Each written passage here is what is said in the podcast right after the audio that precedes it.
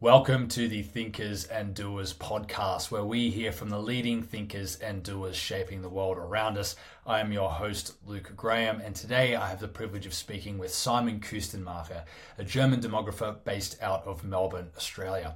Simon and I have a few conversations during this hour, including the mental health crisis emerging out of people overly trying to find purpose in their work as well as demographic challenges around the use of space and design of our cities, most notably aging populations, loneliness, and what this means for the way that we use spaces. I hope you enjoy.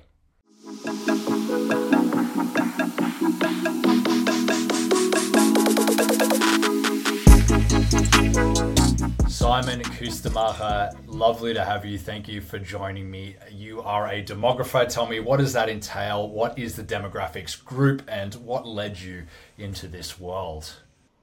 Well, yeah, as a demographer, all I do um, every day, all day long, is look at big picture population data and lots of uh, other big picture data sets um, to understand how the world works, how different industries work, and how the future might be um, different from the present, simply because demographics is essentially the closest thing we have to a crystal ball because in quite a few countries um, around the world, forecasting the population is an outrageously precise act, largely migration um, nations. Like uh, I'm operating in Australia, and we dictate how many people we let into the country every year, and we know very much um, how many babies we're going to make every year, how many of us will not make it to the next year. So we'll be spot on there. And then we can see the ups and downs of human populations. We see um, what phase of the life cycle we will see a big surge of population, where we'll see a bit of a, a slump. Um, so that is largely the study of demographics and then applying this type of knowledge with additional knowledge um, on any kind of issue that might be um, of interest.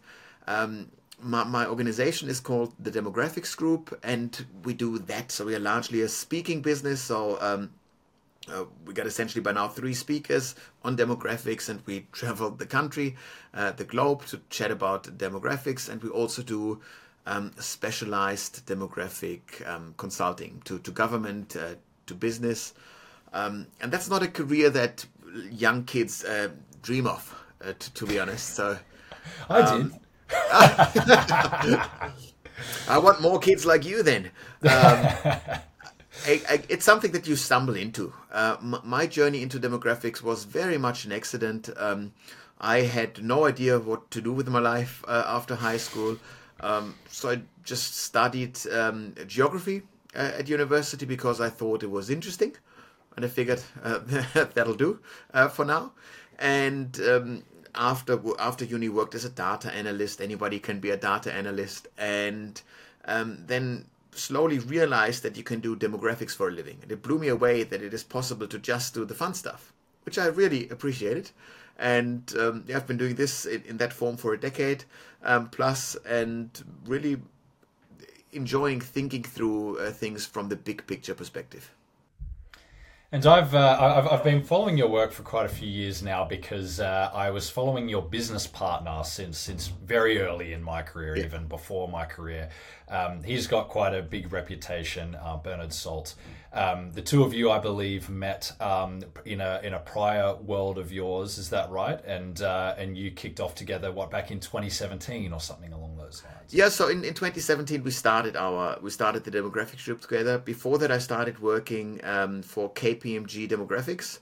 Uh, that was headed uh, by Bernard Salt, and um, and yeah, I, I, got that role back in the day uh, again by uh, pure accident uh, since I just saw that demographics, uh, KPMG demographics existed and applied for a, a, job that was advertised there. And uh, Bernard interviewed me and said afterwards, Why the hell are you applying for this job? This is a part admin role. Like you're not an admin guy. I was like, oh, I don't care. I know. It's just uh, I just want to do demographics. That's that's uh, what I'm what I'm after. And he said he called me a day afterwards and said, like, I'm not getting that job, but I'm, you know, I create another job for you. And so then I started working um, with Bernard there, and we took uh, we took on a new shape uh, after leaving KPMG. You know what? Um, that's a lovely little segue. Uh, that is something that I was obviously not aware of. But um, but speaking of jobs being created, that that is naturally the dream. Um, that's generally what I try to do in my career as well. If I see a job description, you know, come in and say, "Oh, look, you know, this isn't quite exactly me," but if I tinker here and tinker there and you know, then uh, then things line up pretty well. So a lot of your work, a lot of your thought leadership, um, a lot of the speaking you do, a lot of the writing you do is around the future of work. Naturally, over the last say what three, three and a half, four years, that's um, that's increased in prevalence. That conversation, um, it's become a more fierce conversation. We've touched on it in a, a few previous episodes on the thinkers and doers in the past from from other experts. Um, how, how, have you seen that sort of future of work conversation transform over your time in demographics? Um, how's it changed? You know, people asking you around speaking gigs, writing gigs, all those sorts of things.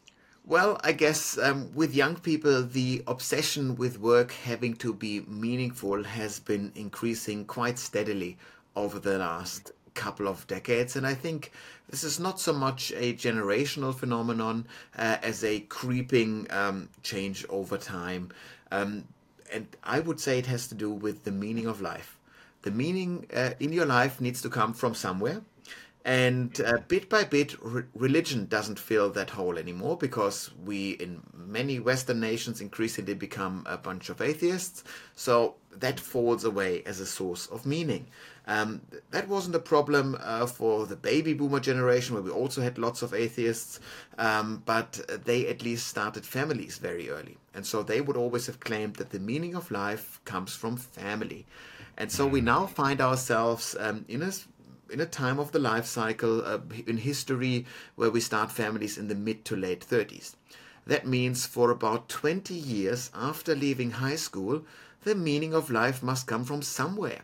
And that's why the millennials were labeled as a cohort that is um, obsessed with um, with experiences, that shuns, uh, that foregoes materialistic goods in order to experience the world, to travel, to do yoga, to go on festivals, and of course also to find meaning in work. And that is probably um, a problematic bit if you think about it. I'm quite critical about um, the obsession with meaningful work, particularly the narratives that, that all those TED Talks and alike push on you that um, they don't say it just like that, but they very much imply that if your job doesn't provide meaning in your life, it is a failure. You're not doing the right job. You should position yourself in a job that provides meaning.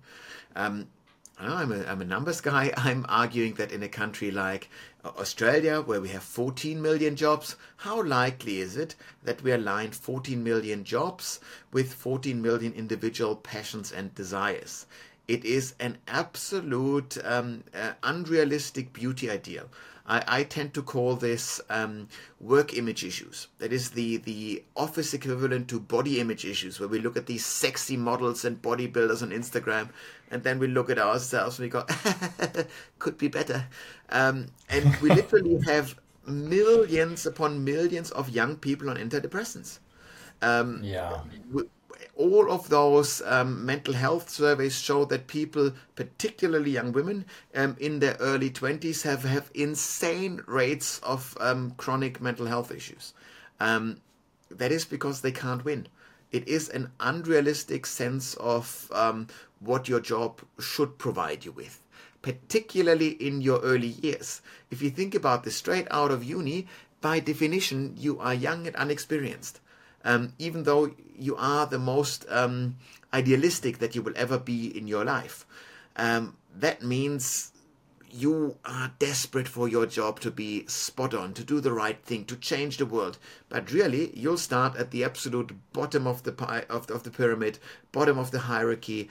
And um, if you want a meaningful job, which is by far uh, not guaranteed that you will ever reach it, it is only something that you navigate into bit by bit throughout your career. Yeah? Let's call it a decade uh, that you need to navigate, proactively need to navigate yourself into this. Um, easier said than done. Let's say you you finished your uni in your in your mid twenties. That means by your mid thirties, you have a fighting chance to be in a job that actually matches your passions and desires. Pretty difficult. Throw on Yeah. top of this a bit of a macroeconomic shift of things, and things get more complicated. Um, so I don't want to be the, the, the big demographic party pooper here, um, but I want to um, I want to create realistic expectations of what work can be. Yes, it is better to have a job that perfectly aligns with your passions, with your desires. Absolutely. But don't um, rely on it to make sure that you call your life a success. I'm not sure if you're a um, a big reader of uh, Friedrich Nietzsche. Are you? Um, I'm, I'm German, so I did my I did my fair bit of Nietzsche. Yeah, in Yes. my youth, absolutely. I was going to say um, I, I didn't want to draw that connection until you did uh, because I, I haven't read every Australian writer. Um, so, uh, but um, but although I have read Bernard Salt. But uh, but it's it's it's very interesting the point you make there around purpose and uh, and around generations and, and and those sorts of things. You know, the, I, I believe I haven't read this of his, but uh, I believe he's often cited as, as one of the um, philosophers who foresaw this, you know, death of God and there and, and adjacent sort of death of meaning and the emergence of you know a, a lot of radical politics, which we then saw in the 20th century and and now what we're seeing now um, around you know this this point that you've made around finding purpose in your work and you know uh, w- when I see some of your work in this area it reminds me of a quote um, that I remember coming across a little while ago that I try to remind myself of um, every now and then um, when I when I indulge a lot uh, on this side in my career which is um, that you should never spoil a good uh, hobby by getting paid for it right Yeah. And, and and there is something like this, and I've I've done the same in my personal um, sporting uh, career, in uh, if if you will, playing playing futsal um, in in Australia up to a up to a level. I, I absolutely love it. It's a it's a wonderful sport and pastime, but I played it up to a level um, where it was stressful, where it became not fun anymore, and I, I literally. Um, you know, forced myself into not enjoying the sport anymore, which is a, a big shame, um, if if you will. So you, you can do this by putting too much stress on it, by losing the joy of things. Um, that's that's something that you need to be aware of. But of course, life goes through um, through stages, and of course, you need hobbies, you need meaning in your life. Um, this is something that we can say quite easily in an environment where we're not absolutely um, suffering from cost of living. Uh, because if you think about what hobbies, uh, for example, mean, it means that you have some sort of spare time to indulge in a pastime. Yeah, whether this is an exercise, gardening, carpentry, whatever it is, doesn't matter. Usually it requires a bit of time. If the cost of living is an absolute catastrophe, um, you need all the money that you can get. People work longer, they are more stressed, they just uh, don't have the mental capacity if they're constantly under stress um, to do something like, let's say, gardening. Even though that might take stress off them, um, it's just too hard of a hurdle to do. So it is easier to have a, a bottle of wine and watch some Netflix. That is actually easier. It is not helping. It is probably making things worse. Um, but that's as a society, when you look at it's very much a global phenomenon um, that cost of living is, is rising. Housing, a basic core necessity of life, is in, in many nations becoming for, forbiddingly expensive. Um, that creates stress. That that eats away from the spare time, um, and so I always point to the UK, Australia, the US are prime examples of we need to fix housing first. So when I'm writing my weekly and my monthly columns um, about whatever it is in the world of demographics that I'm writing about, sooner or later, and it really annoys me, there is always a housing angle because it is such a cornerstone issue that we haven't fixed. It takes up so much finances, these finances that we throw into the property market, um, way and above beyond uh, the whole idea that we need some sort of um, nice box to live in. Yes, this needs to be financed, but there is so much speculation in the market um, that creates empty calories um, in, in terms of wealth creation. Because what do I care if my house is a million dollars or a million and a half dollars? Whatever it is, doesn't matter. The box is the same, but the half a million dollar with interest rates probably closer to eight hundred thousand dollars that I'm spending on the house rather than on something else, that is not productive. If I was to invest this wealth either in just consumption, uh, it is more economically productive. If I'm investing it otherwise, let's say into stock into the stock market, that is economically more productive because it creates uh, new wealth, new businesses, new jobs. That is much more interesting um, than the empty calories of the housing market. Yeah, so that's a really good argument, um, and uh, and I appreciate you making that because you know we did some research. Um, uh, what about six months or so ago around this concept of idiosyncratic risk as well, and now that that's you know that's a uh, academic term or a financial term that a lot of listeners um, won't automatically um, um know you know uh, the definition of.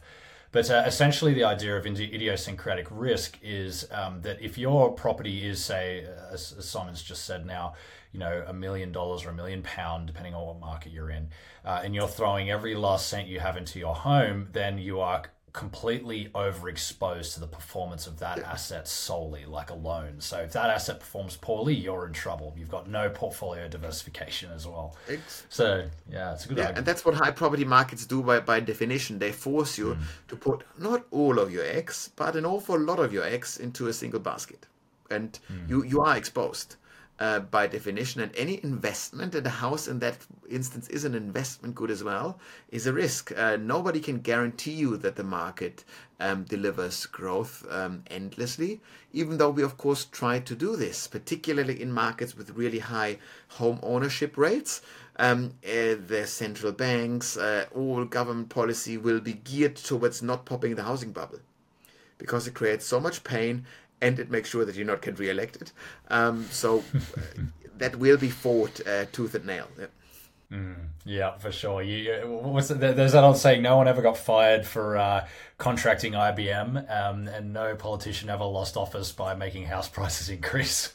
Yeah, and it's it's, it's as simple as that. If two thirds of the population, that's roughly the Australian figure, um, mm. is living in a house that they own, well, that's the important figure. Who cares about the rest? Yeah. yeah.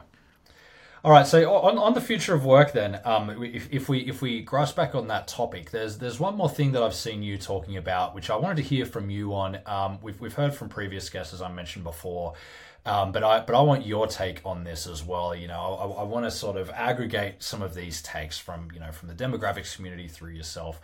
Um, you know, we've looked at performance psychology and the like as well. Um, you know, body language experts on this topic uh, is uh, if, if you look at the the conversation around the nature of human to human work, um, or what you and I are doing right now, which is having a, a, virtual conversation across the planet, me in your continent of birth and you in my continent of birth. so we've swapped over, and uh, I believe you're a parent. The grandparents uh, naturally don't get too much um, exposure then to uh, to the little one, which I'm sure they've uh, they've given you trouble for.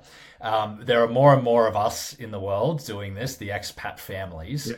Um, and uh, and a part of that, some of them are working in person, some of them are working hybrid, some working remote, some people are working locally in their country of origin and doing this. All sorts of bits and bobs um, with the nature of hybrid work. How has that debate sort of progressed over your time looking at this topic? And where where are some of the key sort of myths around hybrid work that you see that you like to debunk when you're talking to your clients about it? Um, the the stock standard discussion that I find a bit too simplistic is um, the evil bosses want the workers um, back in the office so that they can crack the whip, and the lazy workers want to stay uh, at home in their in their tracksuit pants and not do any work. That's mm-hmm. that's simplistic, and I'm always saying um, and we're seeing this very much in the settlement patterns uh, in in Australia, in the US as well, is that um, during the pandemic, um, everybody, or heaps of knowledge workers that could work from home, were forced to work from home, at least uh, sometimes.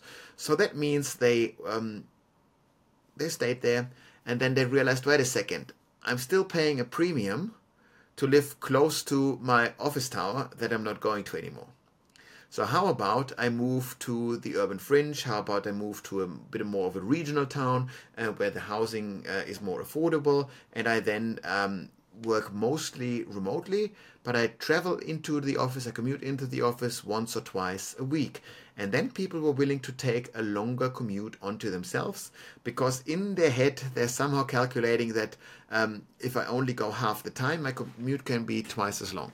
And uh, in Australia, we see a magical two hour commuting radius that is drawn around cities. Growth is happening within this two hour radius, not outside of that.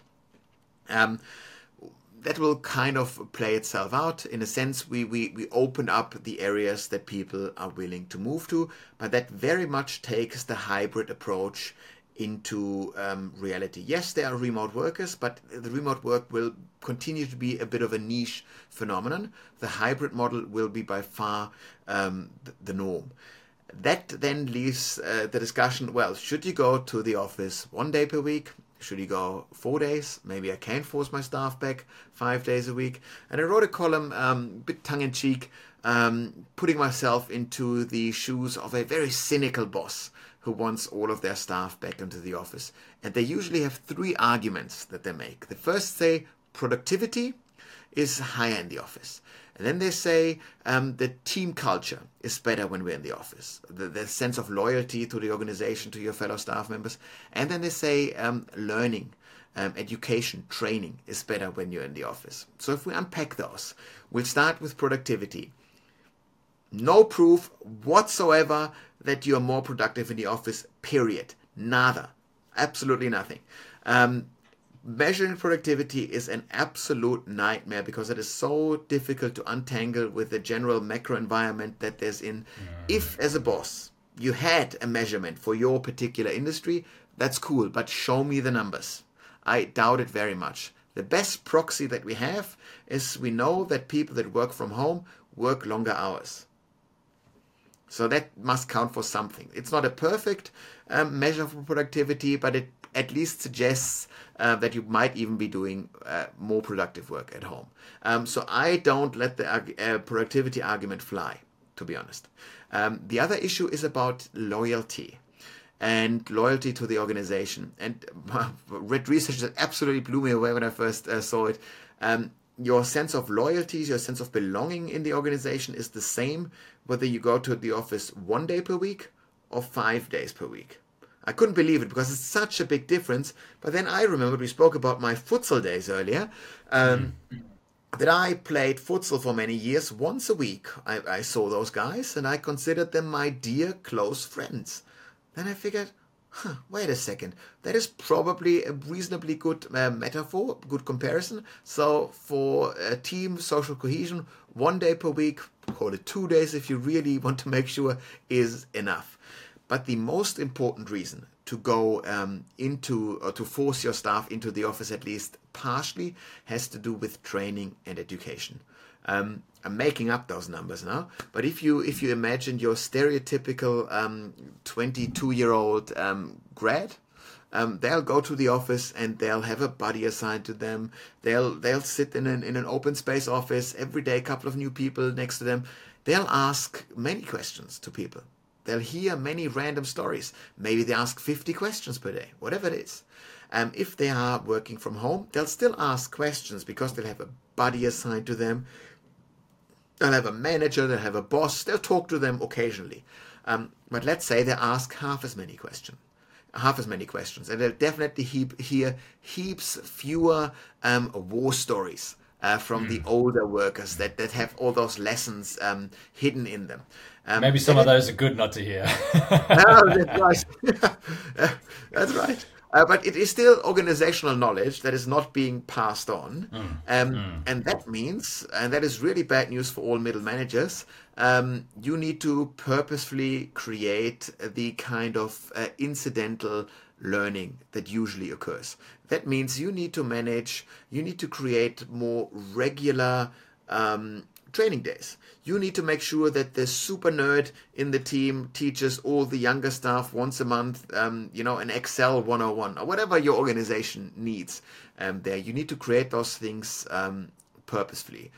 And you need to probably align uh, when all those people go into the office uh, so that those two days that you all spend in the office, um, actually everybody is doing the same days it's it's not half as useful if people are split across the whole week willy nilly. So you want to coordinate this much more. Thank God there's plenty of software, calendar management stuff uh, that allows you to do this. But middle managers, sorry to tell you, um, it is going to be more annoying um, to manage that. And on top of that, so once you, as a boss, you, you kind of aligned those three things productivity, um, loyalty, and training, then you also need to have a very honest uh, look at yourself. It's not an easy task, and say, are those three arguments really why I want people back in the office? Or is it more of a power thing? Is it something that I figured, hey, I worked 30 years really hard to get to the top of the food chain, and now I'm just sitting by myself in the office? Stupid. I hate it. Um, is it that?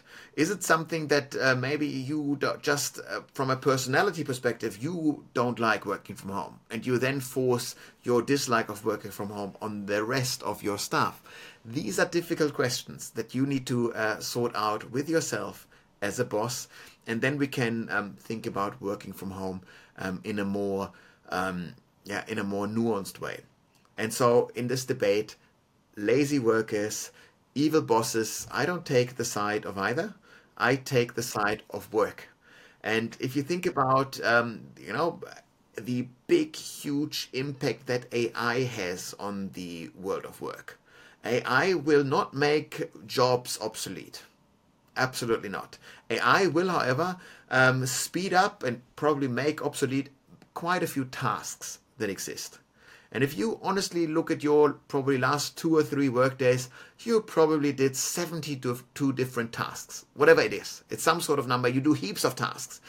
And you wouldn't be all that um, depressed, sad if a friendly robot or an AI took over 12, 13, 20 of those tasks. Um, the bad news is, however, that, and this is the case for knowledge workers in particular, um, if AI sped up 20% of your of your tasks, um, you wouldn't leave the office at 3 p.m. Um, because to misquote Jurassic Park, work finds a day, uh, work finds a way to fill your day. Yeah, and nature abhors a vacuum. It, exactly, it, it, it, eats. That's absolutely right. It, it, it eats that up. Um, mm. But what your day will look like is vastly different in the AI future because the tasks that are being gobbled up they are technical, repetitive. This is when you move boxes in a PowerPoint, when you program, when you do something in Excel, when replying to emails might be faster. All of those things that get sped up. What AI will not touch at scale, uh, anytime soon at least, is interpersonal work, is interpersonal um, interpretation of data, conversations with other humans that will be very much um, that'll take up a bigger share of, uh, of of your day those interpersonal tasks that means AI, in a very, very um, counterintuitive uh, notion, will make the world of work more human, more interpersonal. That's quite nice.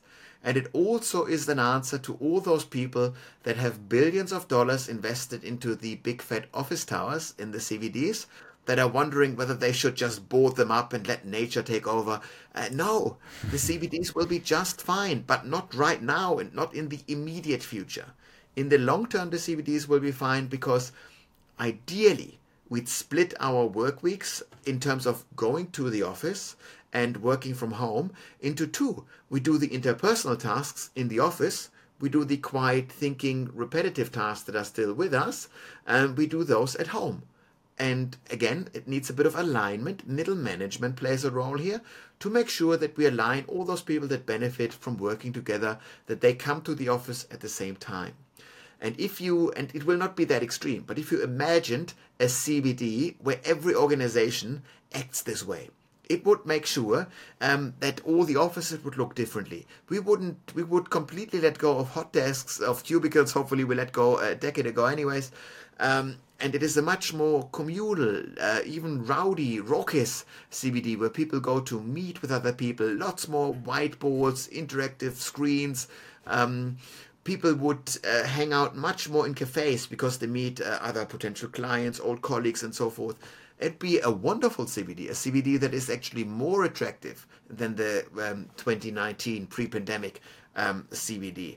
Um, the extreme narrative that I'm describing here is, of course, a bit of a pipe dream, but we are moving into that direction. That's the direction it's working, and um, that's a better future. And it's up for organizations to decide hey, how much can we steer, steer our direction towards that? That would be better. And that's when we side uh, with the nature of work, what work wants, rather than what workers want, what bosses want. That is best uh, for work, and we always talk about earning the commute now. That would earn the commute because you actually do something in the office that is best done in person. And that would be a cool, uh, wonderful uh, world of work, I would argue.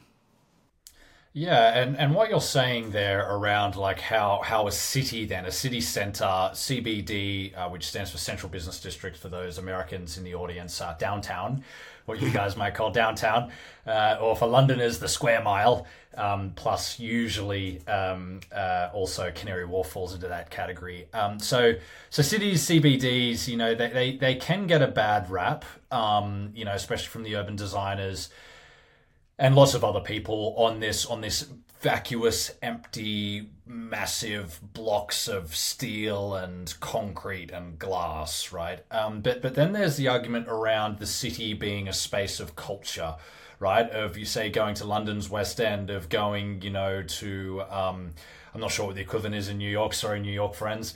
Um, but, go, but going to those cultural hubs like in these major cities, you know, Melbourne's famous for this. I believe you're based out of Melbourne, right? Yeah, I'm in Melbourne. Um, yeah.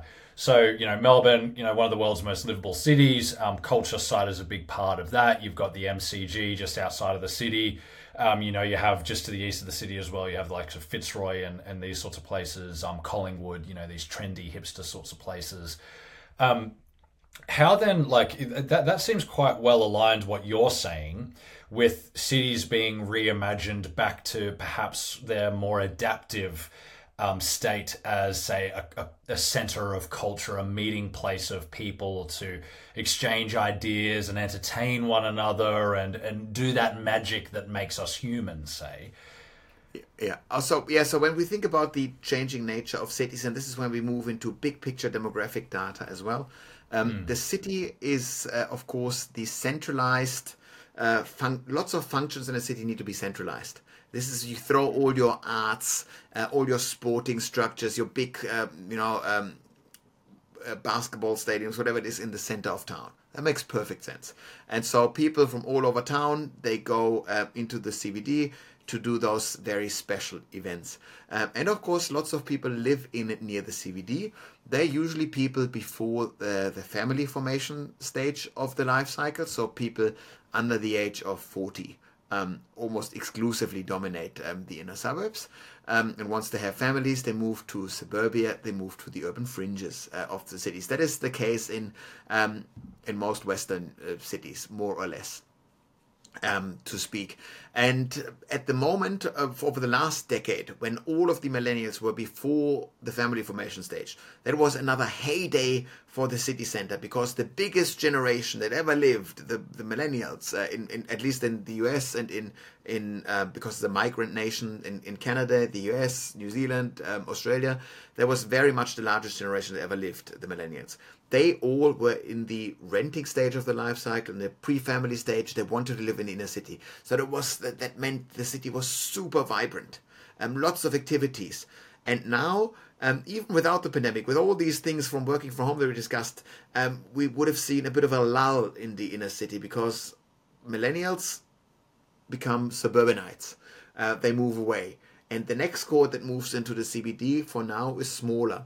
So there was always going to be a bit of a lag of, of, of activity there. Um, migration nations and cities that grow, um, they fill this up because they get population growth from the rest of the country. Um, Germany, for example, where I'm from, is, is a stagnant uh, population uh, on a national level, but my hometown of Munich is, is growing um, rapidly. Um, so all the young people go to Munich and Berlin uh, largely in, in, in Germany. And so those areas are just doing fine because they get enough young lifeblood to keep those inner city uh, areas nice and active. Um, other cities don't have that now, they, they have a lag. And, and that creates demographic dynamics. And uh, when we look at global population data, um, we see that this trend will um, overall continue because we'll see peak humanity in the 2060s. We will not will not grow bigger than we are in in about 40 years time. So if you are 40, you'll probably see peak humanity if you're 40 and under. Which I find quite astonishing as a 40 year old. Um, so that's just a, a, nice bit of trivia. But that is only the human population, the, the absolute human population. If you look at people that we call um, of migration age, those those young active people, 18 to 39 years of age, they'll start stagnating on a human on a global level in about 10 years. Um, so we're running out of young people very very soon. Uh, and that means that the, the standard forces that created um, all those wonderful new innovations, that's a smaller cohort now. That's mm-hmm. difficult. And also, um, fewer young people means that uh, capital will change. Because uh, if you think about this, the older you get, uh, the less you are supposed to invest into risky stuff.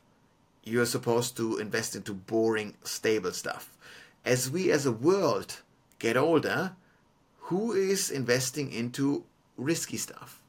Yes, we live a bit longer and, and, there is more appetite. The baby boomers that are growing old now, they are more um, willing to take risks in their investment, even in old age, but they are still um, de risking their portfolios. Um, so ultimately, we need to think about where is innovation coming from in the in, in the future. So I'm one of the people that very much uh, hopes uh, that AI can make us more productive because demographically speaking, um, we are running out of the hyper productive workers very soon, globally speaking. So, um, you know, if we get a bit of a leg up uh, from friendly computers, I'm, uh, I'm all for it. Let me then ask you about something that came up for me recently, um, which I found quite interesting. Because when we talk about this inverted population pyramid, you know, aging population, these sorts of things around the world, oftentimes people will not just talk about what you said just now around, okay, well, the nature of investment um, and, and the finance financial sector will shift but we've also got like the use of space will shift going back to our conversation around cities right? So you know it may be you know less likely to see an 80 year old out in um, the middle of soho uh, you know at three o'clock in the morning on a wednesday night or a friday night or something like that as you would an 18 year old or a 22 year old or something right? So naturally your behaviors differ um, your accessibility requirements change and uh, and the nature of housing changes. Now one of the saddest um, functions I think of, of the West is the way that we sort of um, segregate like older members of our community into aged care and things like that. You know, um, you, naturally, the, the design of our cities is, is kind of structured in that way. But by virtue, I've heard, you know, in the real estate sector, a lot of conversations around, well, we've got to build X amount of aged care facilities in this period of time in order to meet the demand that's going to come from this not just aging population, but population that's also living longer. So really pushing that average up in in two ways. Now, what what intrigues me is because to your point, then the younger cohorts are coming through, which have have fewer numbers. Right, we reached a peak in the 2060s, which says to me that okay, it might not be our problem. You and I are going to be old, and and uh, our consciousness downloaded to a computer by this time, but. Uh, at some point, we're going to end up with an oversupply of aged care housing or aged housing in in however whichever way you want to frame it um, designed for today's style of communities right uh, with today's design design considerations there's going to be a massive oversupply of that unless there's some kind of adaptive element applied to that. Some sort of okay well this can be reused when it's no longer needed in 30 or 40 years time to this type of application or that type of application. Um, or maybe we're rethinking urban design entirely to account for the fact that a 90 year olds no longer go into a house, um, you know, miles away from, from town.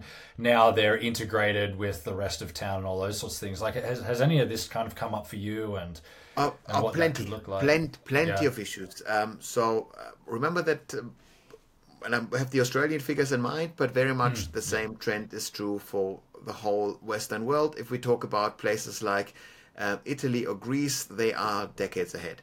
Um, so in Australia, for example, we're doubling the population 85 plus in 12 years, from right. 500,000 to a million people. 85 is a is a lovely statistical age to use because in the Western world, half of us um, doesn't make it to 85. Um, the remaining half that makes it past 85, half of that cohort needs care, needs um, that's huge. So it, that, that's massive.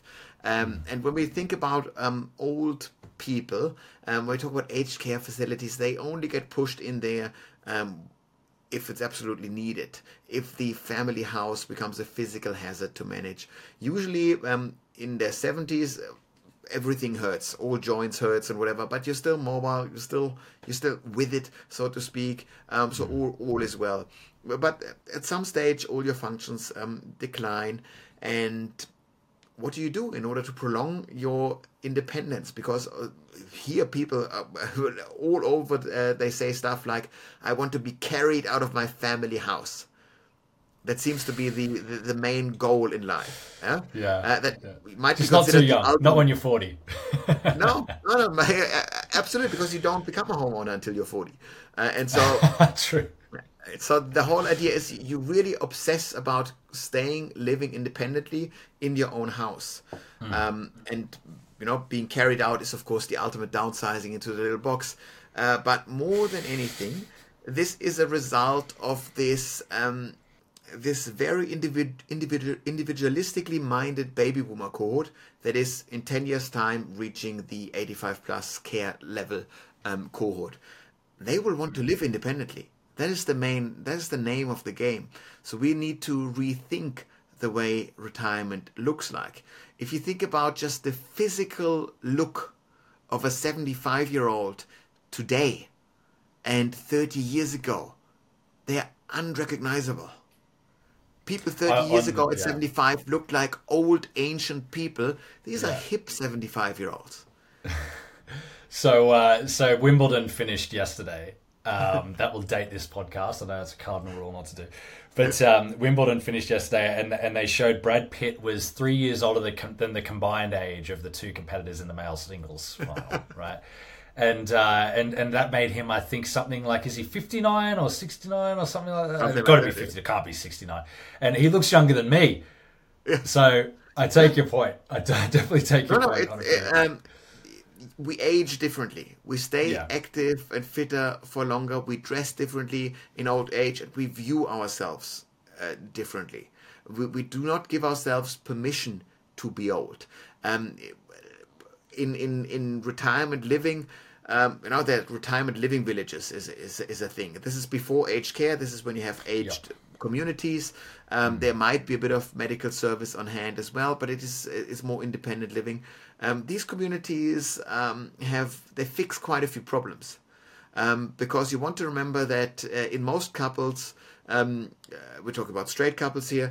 Um, the the man is three years older than the wife and has three years longer life expect uh, three years shorter life expectancy. So there's a six year gap where the woman is likely, statistically speaking, to be a widow. Um, loneliness in old age is an outrageous pandemic, so to speak. And we know that if you live in your family house in a car dependent suburb, you're all but guaranteed to be miserable in 10 years' time if you're 75 today. It is, it is brutal. So we can map this across cities. We can map human uh, mental despair in old age and that's that's brutal. And in, in, in one way, their goal the goal still remains to live in those um, in the independent. It's my family house. I I know my way around here, but that's that's painful. And uh, from a mental health perspective, those retirement uh, living facilities have something going for them because it makes sure that you are not there alone. There is you have a community aspect to it.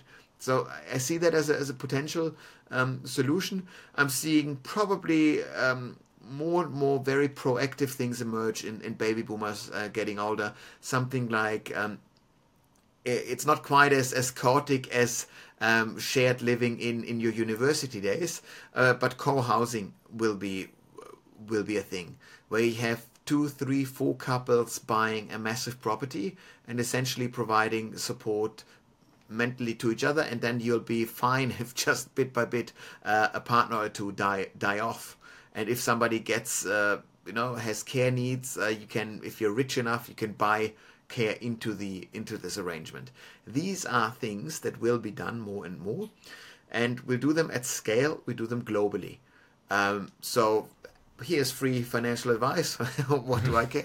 Um, a, any anything that touches that sector that allows people to live independently for longer um, will make a big um, will make a big buck, and it is also providing. Uh, necessary relief on society because we just don't have even in a migration nation like australia we just don't have enough workers to look after our mm. old cohort in 10 years time so any technological advantage that makes sure that you live independently without needing care, um, this can be built environment things um, or technological wearable technology um, that goes a long way in, in making a country operate better.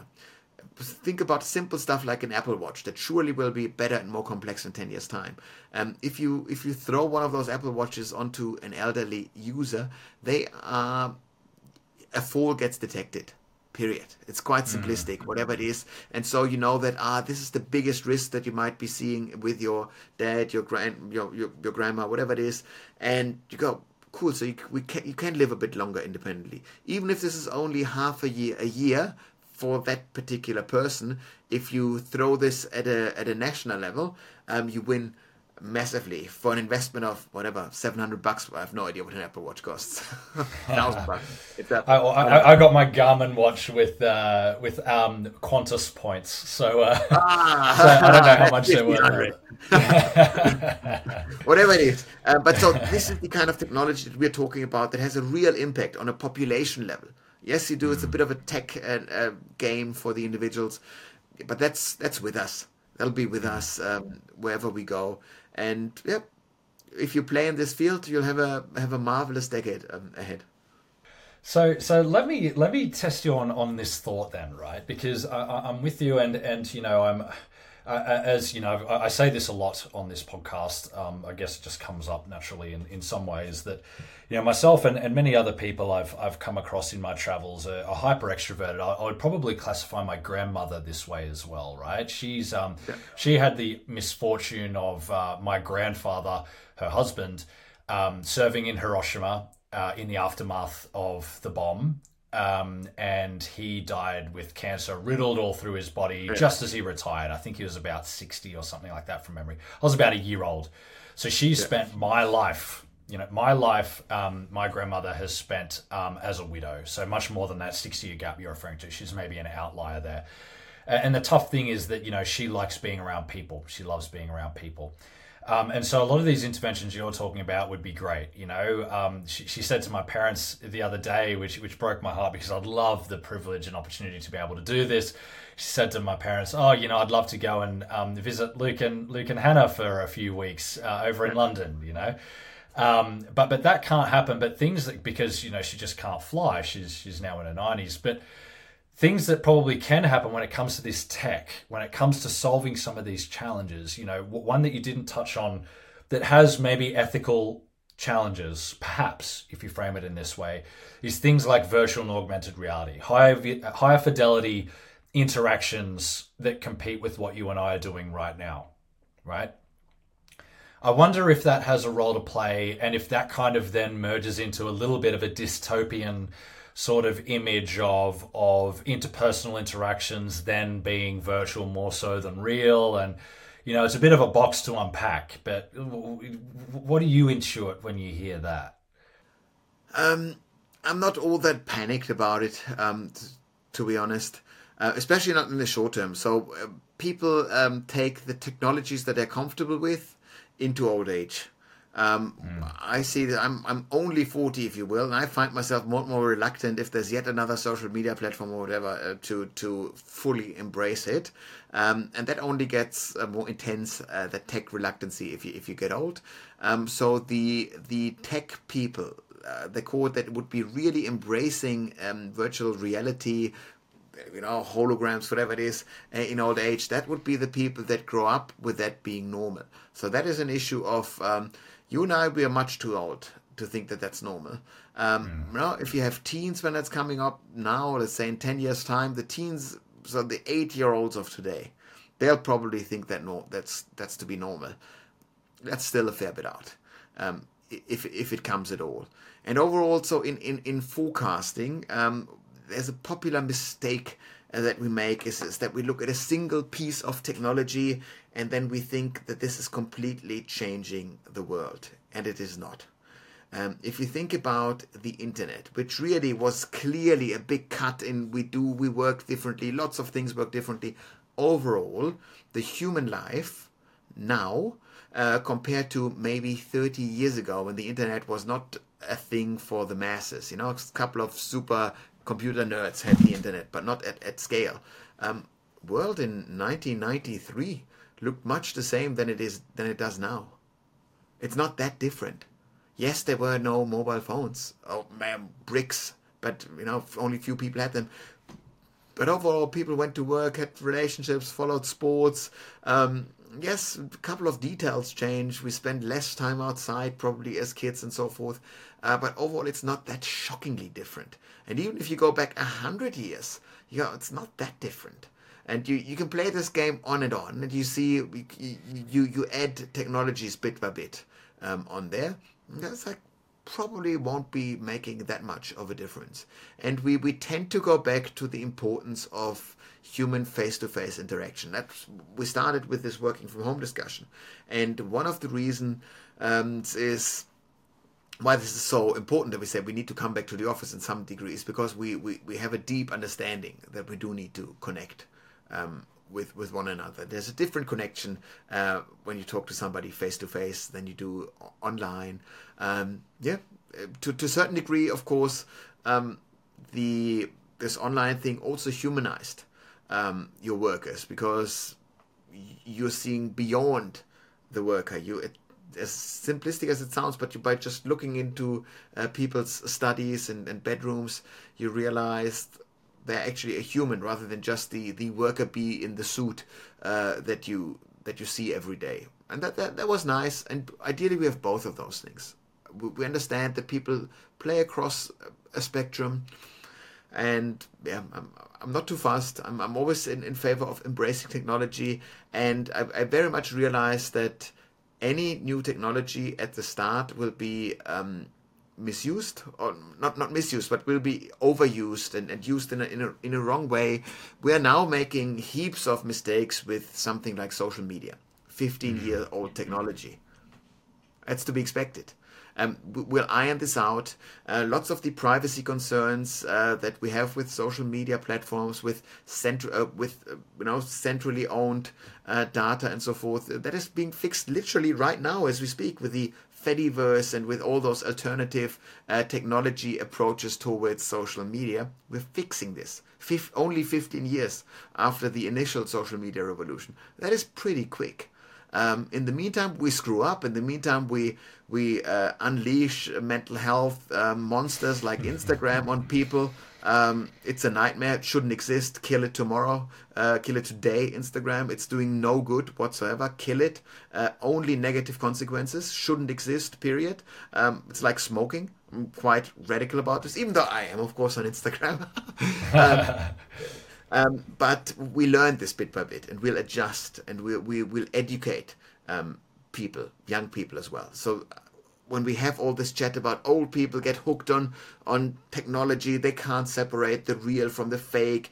And our young folks they will never ever talk to people in in 3d or, well in in person. Um, i don't buy it. I, I, I don't see it. I see ultimately that the human desire to be a master of your own um, of your own life wins out.